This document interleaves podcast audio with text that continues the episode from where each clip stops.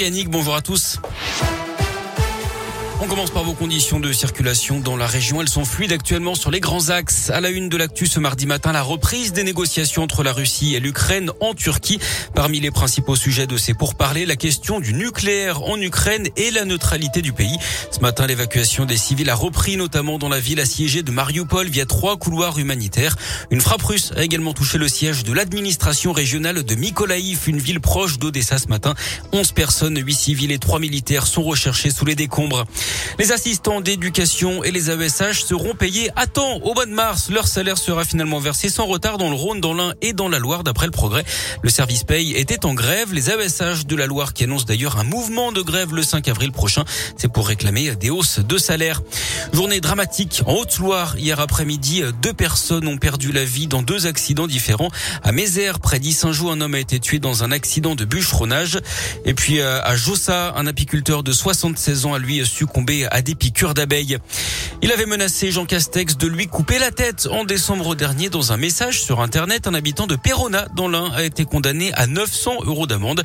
Cet homme de 59 ans a expliqué qu'il était en colère et alcoolisé au moment où il avait rédigé cette menace.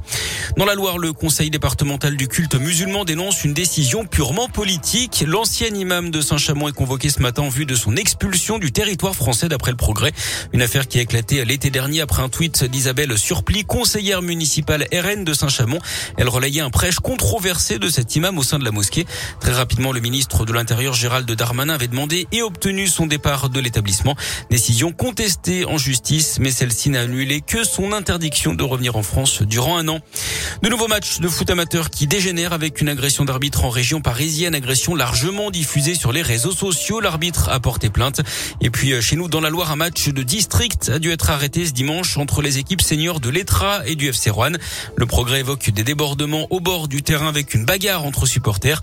L'arbitre a interrompu la rencontre. Les gendarmes sont intervenus. Une enquête est ouverte. Et puis en Isère, un arbitre a lui eu le nez cassé le week-end dernier après avoir été frappé par le joueur d'un club de Lyon dans un match de septième division. Du sport et du foot justement, mais côté terrain cette fois avec l'équipe de France qui défie l'Afrique du Sud à Lille ce soir. Coup d'envoi à 21h15. Le Portugal lui joue sa qualification pour la Coupe du Monde avec la finale des barrages ce soir face à la Macédoine du Nord. Barrage également en Afrique avec notamment Algérie, Cameroun, Maroc, Congo et Tunisie, Mali à partir de 21h30. Et puis la sortie aujourd'hui d'une série documentaire sur Johnny Hallyday, cinq épisodes de 35 minutes chacun qui reviennent sur ses succès, ses échecs, ses addictions, basés sur des archives avec des témoignages en voix off comme Pascal Obispo qui a travaillé avec lui ou son ex-femme Adeline Bliondio. Johnny par Johnny, c'est donc euh, à partir d'aujourd'hui et c'est disponible sur Netflix. Merci